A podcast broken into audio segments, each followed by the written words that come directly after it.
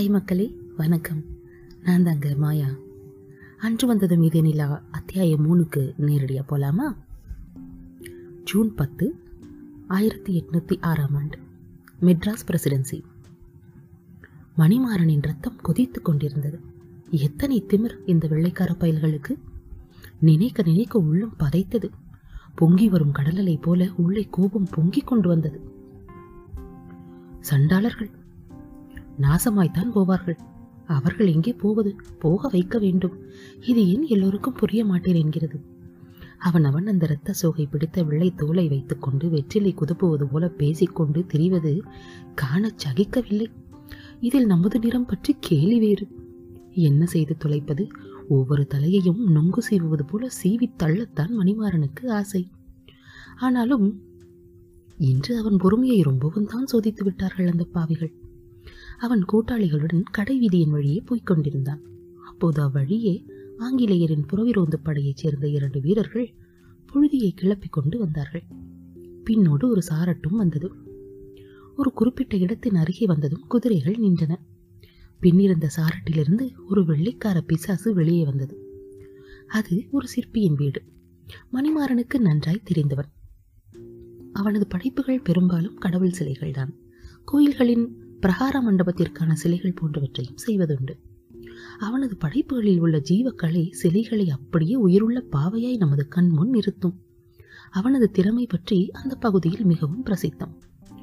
அவனது வீட்டு முன்பு என்னத்திற்காய் நிற்கிறார்கள்?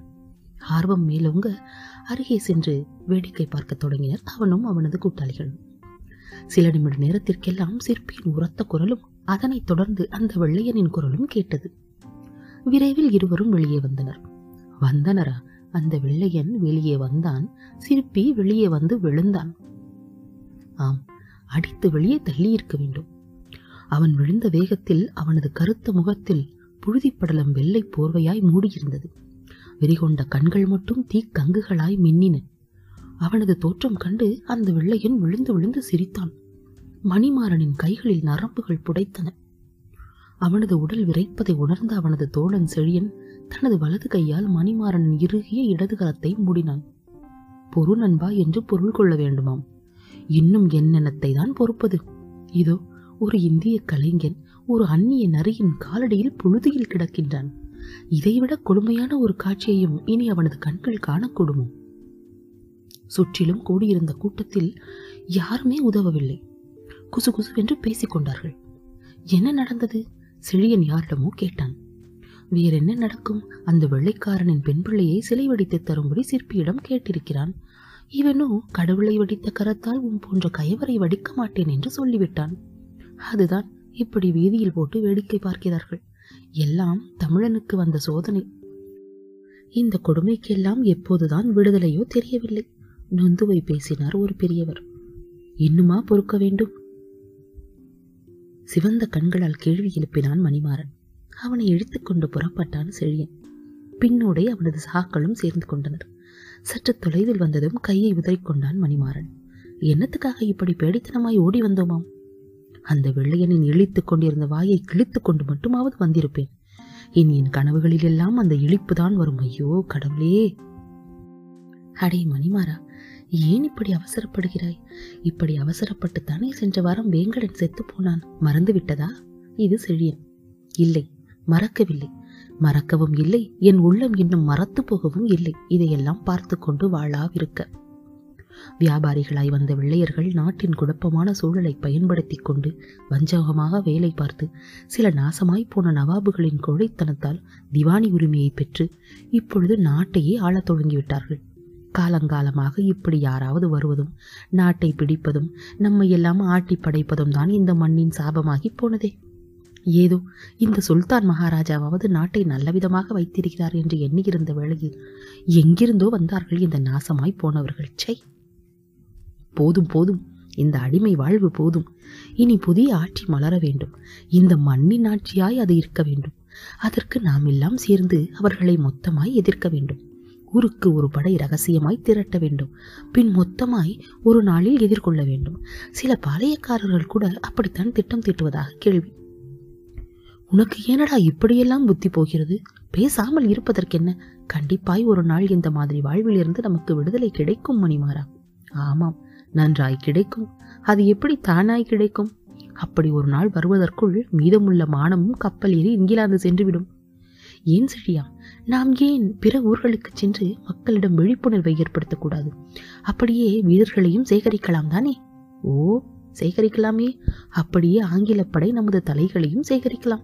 ஆனானப்பட்ட பாஞ்சாலங்குறிச்சி வீரபாண்டியனே தூக்கிலிட்டு விட்டனர். உன் தலையும் என் தலையும் எம்மாத்திரம்? சரியான பயந்தாங்கொள்ளியடா நீ. யாரடா பயந்தாங்கொள்ளி மணிமாறா? ஒரு வெள்ளையனின் மார்பிலாவது என் குருவாள் பாயுமெனில் அதற்காக என்ன வேண்டுமானாலும் செய்ய நான் தயார். அப்படியான ஒரு காரணத்தை அப்படியான ஒரு எண்ணத்தை என் மனத்துள் விதைத்ததே நீதானே. இந்த கொள்ளநரி கூட்டத்தை கூண்டோடு விரட்டி அடிக்க வேண்டும் என்று நீதானே அடிக்கடி சொல்கிறாய். அதற்கான சரியான சந்தர்ப்பம் வரும் வரையில் காத்திருக்கத்தானே வேண்டும். பெரும் படை கொண்ட நிற்கட்டும் செவல் வீரரே சாய்ந்து போகவில்லையா? நீ அவசரப்பட்டு தனியா எதிர்த்தால் அவர்களுக்குத்தானே ஒரு எதிரி குறையும். அதை விடுத்து சற்று பொறுத்தால் சரியான சமயத்தில் போதும் நிறுத்து. பழங்கதை பேசியே உன் சரியான சமயம் வரும் முன் எனக்கு வயதாகிவிடும். அதெல்லாம் ஒன்றும் ஆகாது கூடிய விரைவில் ஒரு நாள் நமது கனவு நனவாகத்தான் போகிறது பார். தெரியுமா செலியா இந்த ஆங்கிலேயரின் நாடு பரப்பளவில் நமது பாரதத்தில் பாதி அளவு கூட வராது. ஆனால் அங்கிருந்து எங்கு வந்து இவன் நம்மை நாட்டாமை செய்கிறான்? இப்படி வருகிறவன் போகிறவன் எல்லாம் ஆட்சி செய்தால் நாடு என்னத்துக்காகும்? பார் சிப்பாய் வேலை சிப்பாய் வேலை என்று விழுந்தடித்துக் கொண்டு ஓடியவன் எல்லாம் இப்போது அழுகிறார்கள்.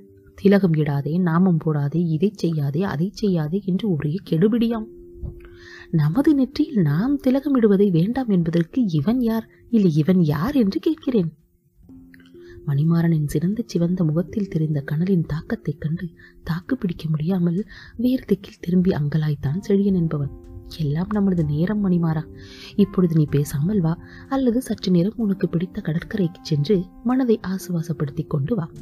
ஆனால் வழியில் எந்த வம்புக்கும் போய் தொலைத்து விடாது. சரிதான். நீங்கள் போங்கள் நான் மெல்ல வருகிறேன். கண்களை ஒரு முறை மூடி திறந்து பெருமூச்சு விட்டவனாய் மெல்ல கடற்கரையை நோக்கி நடக்கலானான் மணிமாறன். மணிமாறன் இருபத்தி எட்டு வயது இளஞ்சிங்கம். முறுக்கேறிய நரம்புகள் புடைக்க அழகாய் நறுக்கிவிட்ட மீசை தடவிக்கொண்டு நிமிர்ந்து நிற்பவன். திடமான தேகமும் உள்ளமும் தெளிந்த பார்வையும் அறிவும் ஒருங்கே பெற்றவன். கோபம்தான் கொஞ்சம் அதிகம். அது கிடக்கட்டும். இந்த வயதில் இது கூட இல்லை என்றால் எப்படி?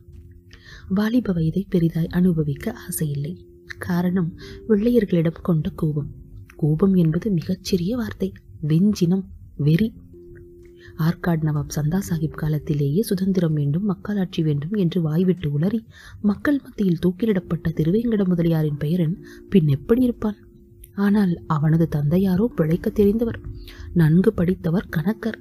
கிழக்கிந்திய கம்பெனியின் கூலமானிய கொள்கையால் கோவிலில் நடந்து வந்த பாடசாலைகளும் அவனது பாட்டனார் தொடங்கியதையும் சேர்த்துத்தான்.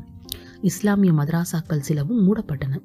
அதனால் மணிமாறனுக்கு வீட்டிலேயே கல்வி பயில்விக்கப்பட்டது. ஆனால் அவன் கற்றதாலன்றோ பலதும் புரிந்தது. அவனது பாட்டனாரின் கைப்பிரதி ஓலைகள் மூலம் இந்தியாவின் உடனடி சரித்திரம் ஓரளவு தெரிந்தது. பிடித்திருப்பது அந்நிய தரித்திரங்களில் ஒன்று என்பதும் புரிந்தது. ஒரு முறை தனது தந்தையுடன் ஒரு ஆங்கில அதிகாரியின் வீட்டிற்கு செல்கையில் அங்கு these bloody natives are stinking fools என்று ஒருவன் சொல்ல அவர்கள் சிரித்துக் கொண்டிருந்தார்கள். ஏற்கனவே எரியத் தொடங்கிய சிறு நெருப்பு பெருந்தீயாய் பற்றி கொண்டது. எவன் இடத்திற்கு வந்து யாரை எவன் பேசுவது? தினம் கோயில் குளம் பக்கத்து தெரு பிள்ளைகளுக்கு பாடம் என்று இருந்தாலும் என்றாவது ஒரு நாள் நரசிம்ம அவதாரம் பூண்டு அந்த வெள்ளை பைசாசங்களை நார்நாராய் பீத்து எரிந்து விட மாட்டோமா என்ற பேராசை மனது முழுக்க கொழுந்து விட்டு தீயாய் தகைத்துக் கொண்டிருந்தது. இந்த அழகில் தற்சமயம் கிழக்கிந்திய கம்பெனியின் தற்காலிக அரசாங்கத்திலேயே அவனுக்கும் அலுவல் வாங்கி தந்து போகச் சொல்லுகின்றார் அவனது தந்தை. என்ன அவமானம்? இதனால் மிகுந்த பிரச்சனையாகி அவனும் வீட்டை விட்டு வெளியேறிவிட்டான். தற்போது நண்பன் செலியனுடன் சிறுநெம்மேலியில் தங்கியிருக்கிறான். அவனைப் போல ஆசை கொண்ட இளைஞர்களை ஒன்று திரட்டி வெள்ளையர்களை வெளியேற்ற முடிந்த மட்டும் வெறியேற்ற என்ன செய்ய முடியும் என்பதை ஆலோசிப்பதே மணிமாறனின் தினப்படி ரகசிய வேலையாயிற்று.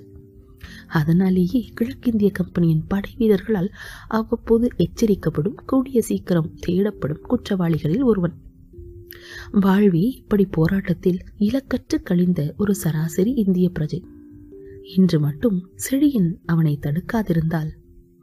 மணிமாறன் மாமல்லபுரம் கடற்கரைக்கு போகாமல் இருந்திருந்தால் அவன் வாழ்வில் அது போன்ற ஒரு சம்பவம் நடந்திருக்குமா?